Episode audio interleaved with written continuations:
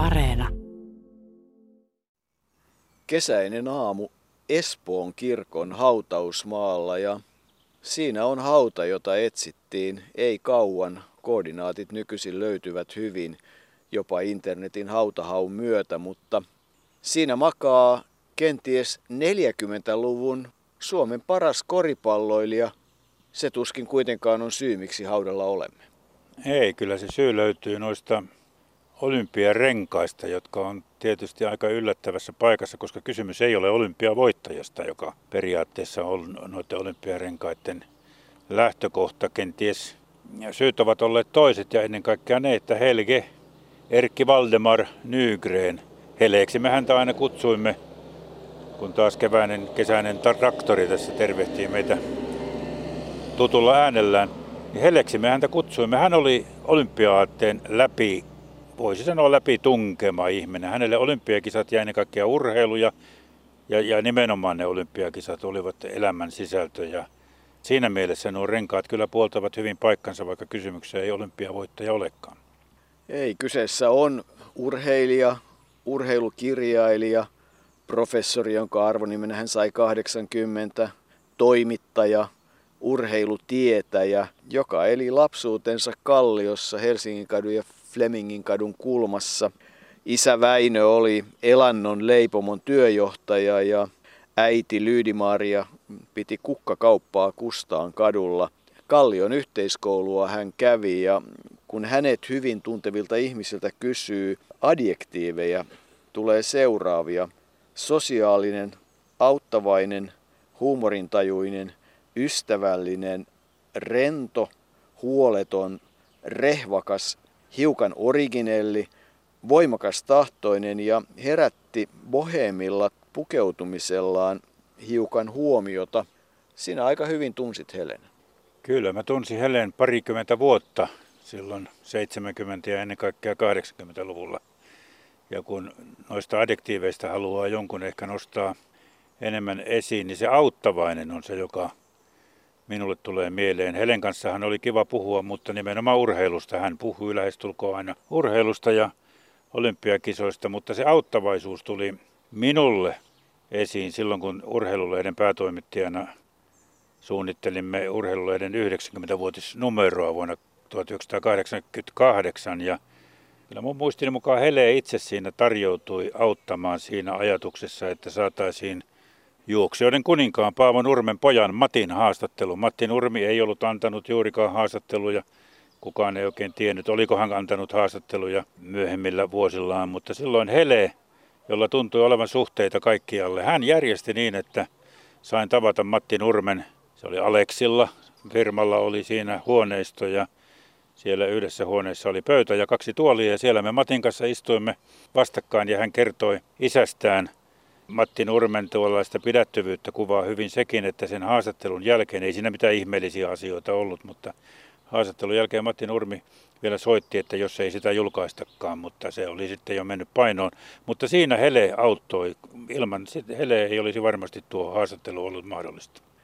Helgren Nygren, kun hänestä puhutaan, niin aina nousee esiin se, että hänellä oli urheilukirjoja yli 6000 nidettä ja se lienee laajin yksityinen suomalainen kokoelma nyttemmin urheilumuseossa, mutta oli hänellä lisäksi noin 5000 muuta kirjaa ja niiden kirjojen tietojen ansiosta hän oli hyvin haluttu myös yösoittojen kohde. Niin, se on, se on oikeastaan aika hauska tarina, koska Helellä oli salainen numero, jonka kaikki tiesivät, näin voi sanoa. Ja sitten aika usein yölläkin kapakasta tuli soittoja, kun oli suomalaiskansalliseen tapaan lyöty vetoa siitä, että mikä, mikä kuka ja mikä oli se ja se. Ja Helelle sitten viimeisessä vaiheessa soitettiin, kun haluttiin olla varma, että saadaan oikea vastaus. Hele itse loppujen lopuksi taisi pitää niistä yösoitoista, vaikka kyllä ne varsinkin myöhemmällä iällä ja, ja sydänvaivojen lisääntyessä muodostuivat myös aika raskaaksi, mutta hänestä kerrotaan muun muassa semmoistakin juttua, että kerran kun puhelin soi, niin joku soittaja oli sitten huolimatta annoksestaan kuitenkin älynyt pyytää anteeksi, kun soitin näin myöhään ja herätin, niin Hele oli vastannut, että ei se mitään, olisin kuitenkin herännyt, kun puhelin soi. Kyllä, ja kyllähän Helgen Yrgenin Helen urheilutietokilpailut ja kaikki mikä siihen liittyy ja, ja se mitä, minkälaisia kysymyksiä, mistä hän piti. Urheilumuseon johtaja pitkään Pekka Honkanen, jonka isän sisko Aira Unelma Honkanen oli myös Helge Nygrenin ensimmäinen puoliso. Muistaa, että nuorelle urheilumuseon amanuenssille 80-luvun alussa Helge Nygren esitti kysymyksen, että kuka Tukholman olympiakisojen urheilija on kenties kaikkein tutuin suomalaisille myös kaikille lapsille? Niin, se oli tuommoinen, se oli semmoinen kysymys, kysymys. Se oli tietysti Karl Fatser, koska kaikki lapset Fatserin tuotteet tiesivät, mutta tuskin sitä ampujaa sieltä Tukholmasta. Mutta kun näihin kysymyksiin mentiin, niin kevennetään tarinaa, nimittäin Seppo Nuuttilahan jossain vaiheessa esitti kysymyksen Helge Nygrenille, sellaisen kysymyksen, jota Helge Nygren kai viikon verran öin ja päivin tutkiskeli ja, ja se on minusta kyllä suorastaan epäinhimillinen tarina. Niin ja se oikeastaan kuvastaa sen, että tuota, miten vakavasti Helge, mä puhun Helestä koko ajan, koska Helenä me hänet tunsimme. Hele otti tämän urheilukysymykset ja urheilutietouden Nitti ilmeisesti vähän hermostui siihen, kun niitä aina sanottiin, että Hele tietää kaiken ja Nitti kehitti sitten omassa päässään sitten tämmöisen pienen, pienen kysymyksen kuin semmoisen, että kenen suomalaisen kesäolympiamitalistin ensimmäinen serkku on talviolympiakisojen olympiamitalisti.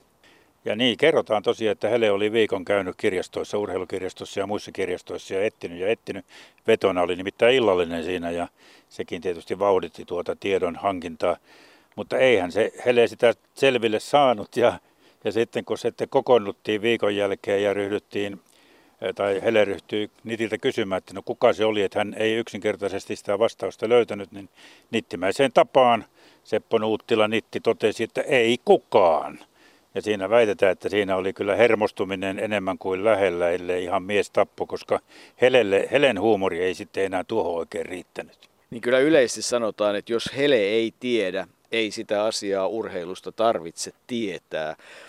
Se kai on se lähtökohta.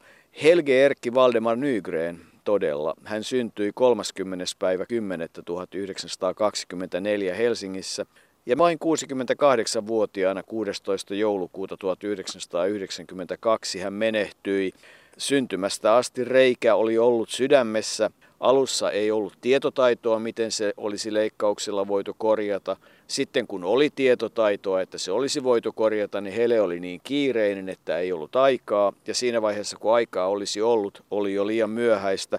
Toki sanotaan, että myös sokeritauti häntä riivasi ja infarkti tuli jo ensimmäisen kerran 70-luvulla, mutta Helelle ilmeisesti varhainen menehtyminen ei kuitenkaan tullut kovin yllätyksen.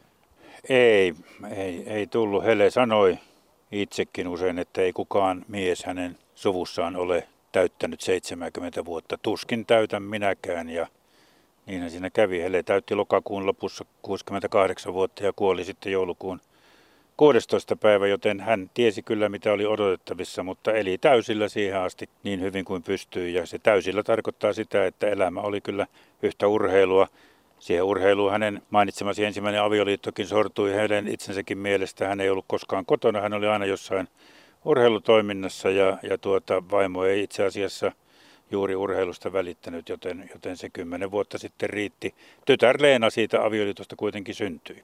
Kyllä, hän meni siis naimisiin Aira Unelma Honkasen kanssa 46 ja ero kirjattiin 56 ja jotenkin Helge Nygrenin sopii mainiosti se, että mihin hän siinä vaiheessa muutti tämä olympiakisojen ja olympiaatteen kyllästämä ihminen. No Käpylän olympiakylään tietysti, se jotenkin sopii niin mainiosti häneen, mutta että kyllä Helge Nygren oli myös urheilija, hän oli HKT-läinen, TUL-läinen, 12.6.38 stadionin vihkiäisissä hän oli mukana juoksemassa kahdeksan kertaa sadan metrin juoksua. Ja siitä anekdoottina on se, että ensimmäinen stadionilla varas lähdön ottanut urheilija oli Helge Nygren, mutta kyllähän tietysti todella koripallo oli hänen ykköslajinsa. Hän oli, pelasi HKT ja pelasi kaikki 40-luvun liittoottelut, TUL ja Koripalloliiton väliset ottelut. Ja niin sanotut kansainväliset ottelut, eli kaupunkiottelut. Muun muassa virolaisiahan oli Suomessa paljon sodan aikana. Heillä oli jopa oma rykmenttinsä, kertoi Pentti Salmi, joka myös määritteli ykselitteisesti, että Hele oli sota-ajan paras pelaaja ja 40-luvun paras pelaaja, joka pelasi ja valmensi aina vuoteen 49 saakka, jolloin sitten aika paljon se vastuu siitä siirtyi Pentti Salmelle. Mutta Pentti Salmeen liittyy sitten sekin, että ilmeisestikin 44 Salmen ovikello oli soinut ja Helge Nygren oli siellä ja hän ilmoitti sitten, että kuule Pena, että mä joudun nyt ruodikseen – että tota, eikö sä alkaisi kirjoittaa näitä koripallojuttuja ja siitä alkoi sitten myös Pentti Salmen ura. Hän rupesi kirjoittamaan TUL-lehteen. Palataan sen verran vielä tuohon stadionin kahdeksan kertaa 100 metrin viestiin. Silloin vuonna 1938 Hele oli 13-vuotias. Että sanoppa Jouko, minkä osuuden hän juoksi? Äsken annoit siitä jo vihjeen. No e, en sitä tiedä, mutta, mutta jos kerran hän avausosuuden juoksi, kun teki varas lähdön. No sitä tarkoitin. Senhän nimenomaan juoksi ja kertoi sitten myöhemmin, että se oli hieno kokemus, kun 16 000 ihmistä oli katsomossa. Hän sai niin kuin silloin ensimmäisen tunteen siitä, millaista on olympiaurheilijoilla, kun, kun stadionilla yleisö pauhaa ja ollaan suorittamassa mitä sankartekoja sitten ollaankaan suorittamassa. Helge Nygren oikeastaan, kun on tilastoihminen monella tavalla, niin häneen liittyy valtavasti lukuja. Hän itse laski kirjoittaneensa yli 3000 artikkelia vuosien 40 ja 90 välillä. Oli mukana yli 40 kirjassa ja lopputilanne on se, että jonkun laskelman mukaan jopa 57. Ja, ja kyllä niitä artikkeleita ja muita, niitä on ollut paljon – hänen työuransahan alkoi TUL-lehdessä, jossa hän oli toimitussihteeri 45-53, myöhemmin sodan jälkeen myös Nuorten Kivalehdessä. Ensimmäiset jutut jo vuonna 1942. Sen jälkeen ura jatkoi urheilun kuva-aitassa, jonka päätoimittaja, hän oli kolmas päätoimittaja vuodet 53-60. Mannerma ja Pekkola olivat ne aikaisemmat kuva-aittahan alkoi jo vuonna 50. Siitä voidaan puhua hetken aikaa. Sitten hän siirtyi Werner Söderström osakeyhtiön palvelukseen liikuntajulkaisujen kustannusvirkailijaksi, jossa viihtyi 60-62. Sen jälkeen mielenkiintoinen jakso moottoriurheilulehden päätoimittajana. En ole pystynyt selvittämään, miksi juuri moottoriurheilulehteen ja sitä kautta sai sitten varmasti ja myös TUL-suhteiden kautta Suomen autoteollisuuden, siis myöhemmin 81 jälkeen sisuauton PR-päällikön ja tiedotuspäällikön paikan 65 ja oli siinä aina sairaseläkkeelle siirtymisessä saakka vuonna 1978 tässä pähkinäkuoressa se Helen työura. Puhuit tuosta moottoriurheilusta, niin Helehän ei kuulunut niihin tahkolaisiin, joiden mielestä autolla ajaminen kilpaa sopii vain siviililiikenteeseen. Hän oli todella moottoriurheilumies ja Jumeen Juhani Meilartin kanssa teki muun muassa moottoriurheiluaiheisia kirjoja, joten hän ei ollut niitä urheiluihmisiä, jotka tietyllä tavalla hyljeksivät jotain lajeja ja joku laji on urheilua ja joku laji ei. Kyllä Ele näki nämä hyvin laajasti. Mutta jos palataan vielä tuohon urheiluun sen verran, että kun hän sanoi, että hän oli 40-luvun paras suomalainen koripalloilija, niin kuin varmasti olikin, niin hänellä tietysti oli kova halu päästä olympiakisoihin. Ja hän olisi mielellään nähnyt, että koripallojoukkue olisi lähtenyt vuonna 1948 Lontoon kisoihin, mutta silloin vastustus ja, myöskin se, että, että tuota, ei ollut tarpeeksi valuuttavaroja, niin estivät sitten joukkueen lähdön.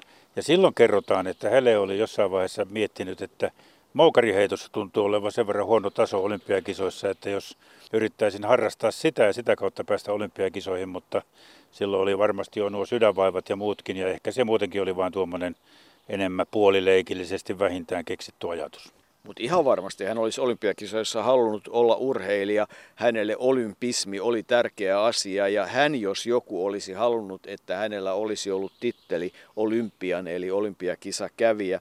Kyllä hän neljä kertaa sadalla metrillä voitti TUL-mestaruuden muun muassa vuonna 1943 ja Kerrotaan, että vielä vuonna 1949 hän oli työntänyt kuulaa 1374. Se ei tunnu paljolta, mutta voin sanoa, että 7 kilon kuulaa, jos työntää 14 metriä lähes, niin se on paljon. kyllähän sitten tietyllä tavalla kuitenkin olympiakisoihin pääsi. Hän oli toimittajana Helsingissä 52, sitten myös Korttiinassa 56 ja Roomassa 60. Ja sitten hän oli Suomen olympiakomitean tiedotuspäällikkö vuonna 1976 sekä Innsbruckin että Montrealin olympiakisoissa ja sai näin sitten sitä olympian huumaa, olympian henkeä imettyä itsensä, joka oli itse asiassa hänen ehdottomasti ykköspolttoaineensa. Yksi semmoinen mielenkiintoinen matka, äh, jossa Helge Nygren oli mitä ilmeisimminkin joukkueen johtajana oli, kun äh, Suomen miesten koripallomaajoukkue vuonna 1975 ensimmäisenä länsimaana pelasi Kiinassa ja ja jotenkin tuntuu, että oliko todella Helge Nygren silloin joukkueenjohtajana ja Kalevi Sarkalahti Monni vahvisti, että kyllä Hele siellä matkalla mukana oli ja kyllä hän kisisläisenä oli vahva koripalloihminen ja, ja todella oli sillä reissulla, josta itse asiassa on kyllä valtavan paljon hienoja ja hauskoja tarinoita, mutta se on yksi semmoinen suomalaisen urheiluhistorian mielenkiintoisia tarinoita.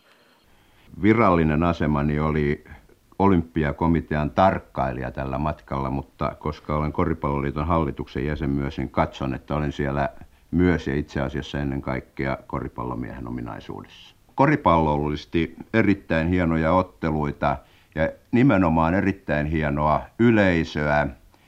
Sen hienon yleisön käyttäytyminen tavallaan kulminoitui meidän näkemässämme jalkapalloottelussa Peking, Singapore esimerkiksi sillä tavalla, että kun singaporelainen pelaaja loukkaantui ottelussa ja joutui vetäytymään kentän sivuun, niin Pekingin joukkueesta välittömästi yksi pelaaja siirtyi sivuun niin pitkäksi aikaa, kun tämä pelaaja oli loukkaantuneena. Ottelun ollessa aivan kriitillisessä vaiheessa yksi yksi ja, ja Pekingin painostaessa voimakkaasti ottelun kuuluttaja kehoitti kansaa, jota oli 75 000 Kiinan työläisten stadionilla, kannustamaan singaporelaisia vastustajia, jotta he jotta he kenties voittaisivat tai pystyisivät tarjoamaan vieläkin paremman vastuksen isäntäjoukkueelle Pekingille. Ylipäätänsä urheilumielisyys sekä urheilijoiden että katsojien keskuudessa oli jotain aivan ainutlaatuista, mitä en ole aikaisemmin missään muissa maissa tai urheilukilpailussa tavannut. Mutta urheilujohtajaura ja vaikuttajaura, se on kyllä mielenkiintoinen. Nimittäin voit mainita aakkosjärjestyksessä kaikki ne suomalaiset urheilujohtajat, jotka ovat olleet vahvasti johtotehtävissä sekä TUL, TUK että SVUL. Ja olympiakomiteassa. Eli kyllä Hele on siinä mielessä hyvin harvinaisuus. Kun puhuttiin tuossa hänen ensimmäisestä avioliitostaan, niin mainitaan nyt vielä, että toinenkin sitten tuli vuonna 1961. Hän oli tavannut lentoemännän Salme Miettisen ja Salmesta tuli hänen sitten lopun elämänsä kumppani. On nyt tuossa samassa haudassa Salme, joka, joka kuoli syntymäpäivänä vuonna 2010, 31.7. oli vähän Heleä nuorempia, eli sitten vielä pitkään Helen kuoleman jälkeen. Helehän lähti täältä vuonna 1992. Mutta tuohon urheilujohtamiseen, siinäkin Hele tietysti oli, oli tuota, kovasti tietävä asioista ja oli monessa mukana, mutta ennen kaikkea häntä tarvittiin siinä, että hän oli todellinen urheilujohtaja. Se urheilu oli isolla aina siinä edessä. Urheilu oli niin, se oli, se oli niin jotenkin, jotenkin valtavan tärkeä asia hänelle. Itse tutustui häneen oikein hyvin silloin 80-luvulla, kun olin urheilulehdessä, niin silloin urheilulehti järjesti näitä urheilutietä ja kilpailuja ja Hele sitten aika usein teki, Antio Arponen oli toinen, mutta Hele oli toinen, joka teki niitä kysymyksiä. Itse hän ei yllättävää kyllä koskaan sitten halunnut osallistua esimerkiksi silloin, kun Antio Arponen oli kysymykset tehnyt. Ilmeisesti Helelle oli aika tärkeää se, että, että hän olisi siinä menestynyt eikä halunnut välttämättä lähteä, vaan tyytyi siihen tausta, taustamieheen. Ja vielä niinkin myöhään, kun vuotta ennen kuolemaansa tai oikeastaan samana vuonna kun kuoli silloin syksyllä, hän teki puolet niistä kysymyksistä, joten kyllä niitä monesti pohdittiin ja, ja Hele oli tuttu näky siellä urheilulehdessä ja kyllä hänen kanssaan monta urheilun täyttämää hetkeä sai viettää. Puhuit tuosta autoilusta, niin Pekka Honkanen kertoi myös semmoisen anekdootin, että kun hän silloin 50-luvun lopussa, 60-luvun alussa ajoi kupla folkkarilla ja se oli tietysti kovin jännittävää pienelle pojalle ja erityisen jännittävää se oli silloin, kun Hele irrotti kädet ratista ja venytteli niitä käsiä ja Pekka oli sitä mieltä, että tämähän on aivan ihmeellistä ja tosi jännittävä hetki, mutta sitä nyt ei tietysti kannata erityisesti mainostaa ainakaan älykkäänä suorituksena. Suomen olympiakomitean hallituksessa ja valtuuskunnassa Helgen Ygren oli 73-88, Suomen urheilumuseo säätiön hallituksessa 74-92, Urheilutoimittajien liiton hallituksessa ja parhaiden urheilijoiden valintoja valmistelevan toimikunnan jäsen ajattelee vuodelta 54 vuoteen 91. Ensimmäinen vuoden urheilija valittiin 47 luottamustoimia TULn parissa vaikka kuinka paljon. Ja muun muassa Suomen koripalloliiton varapuheenjohtaja, hän oli 72-76 ja itse muistan hänet kyllä, koska vuonna 1977 pelattiin EM-karsinnat Helsingistä, josta Suomi meni sensaatiomaisesti sitten EM-kisoihin ja ne pelattiin UKK-hallissa. Ja siitä UKKstahan saa tietysti aasinsillan siihen, että kyllähän Hele ilmeisesti oli Kekkosen kavereita. Oli Kekkosen kavereita ja siitä on tietysti yksi hauska juttukin Helestä ja Kekkosesta, kun kerran oli puhelin illan suussa tai siinä iltapäivällä soinut ja adjutantti oli pyytänyt Heleä, että voiko tulla käymään Tamminiemessä. Ja totta kai, jos Kekkonen soitti, niin silloin voi tulla käymään. Hele meni sinne ja Kekkonen halusi puhua seiväshypystä ja siinä semmoinen puoli tuntia puhuttiin seiväshypystä, lasikutuseipäistä ja kaikista tämmöisistä. Silloin elettiin vuotta 1964 jolloin Nikulakin oli jo ennätyksensä hypännyt ja viisi metriä oli ylitetty. Ja Hele sitten jälkeenpäin sanoi, tai pois lähtiessään mietti, että, että mikähän ihmeen kiinnostuksen puuska seiväsyppyyn presidentille tuli, niin se selvisi ulkoovella. Siellä oli pyörätuolilla tulossa vierailulle Brian Stenberg, Stenberg, miten se nyt englanniksi äänetäänkään, mutta hän oli ensimmäinen ulkona viisi metriä ylittänyt amerikkalaishyppäjä, joka sitten halvaantui trampoliinihypyissä muistaakseni vai miten se oli, mutta kuitenkin hän halvaantui ja hän oli Suomessa esiintymässä muun muassa televisiossa ja kertomassa urastaan ja, ja kohtalostaan, kun Kekkonen oli saanut sen selville ja halusi tavata ja juuri silloin Kekkonen oli sitten halunnut vähän taustatietoa, että pystyi tämän amerikkalaisen seiväsyppytähden kanssa keskustelemaan. Eli siis tietopankkia tarvittiin myös Tamminiemessä. Helge Nygrenillä oli tapa, että hän todella kierteli ulkomaan matkoilla ja muutenkin antikvariaatteja. Ja ja hänelle oli tärkeää, että hänellä on kirja kaikista maista, joissa hän on käynyt. Ja, ja hänellä on siis kirjoja 79 maasta, näin kerrotaan. Kirjat ovat osin harvinaisuuksia, harvinaisin lienee se ranskalainen uimaopas 1700-luvun aivan lopusta, sen kirjoittamispäivästäkin ja vuodestakin on pari versiota 1792 ja 95. Yli 6000 nidettä niitä urheilukirjoja oli ja ensimmäinen hänen hankintansa ei yllätä. Se on vuodelta 1935 Martti Jukolan huippuurheilun historia. Hän ei silloin varmaan vielä tiennyt, että hän rupeaa keräämään sitä valtavaa kokoelmaa, mutta se kokoelma oli todella valtava ja hän testamenttasi sen lopulta tyttärensä pojalle Heikille, joka sitten lahjoitti sen urheilumuseon. Siinä oli nimittäin semmoinen välivaihe, että Helge Nygren olisi halunnut, että se olisi säilynyt yhtenäisenä omana osastonaan urheilumuseossa ja se oli sillä lailla mahdoton asia, koska totta kai aikamoinenkin osa kenties niistä kirjoista, mitä Helellä oli, niin museossa on muutenkin, mutta että Helen kirjat kyllä tunnisti helposti, koska niissä oli ex libris. Oli kuitenkin yksi kirjoittaja, jonka kirjoja ei ollut mukana. Säästit sen minulle selvästi kyllä. Oli, oli todellakin yksi, jonka kirjoja Hele ei kelpuuttanut kirjastoonsa. Ja hän oli Pekka Tiilikainen.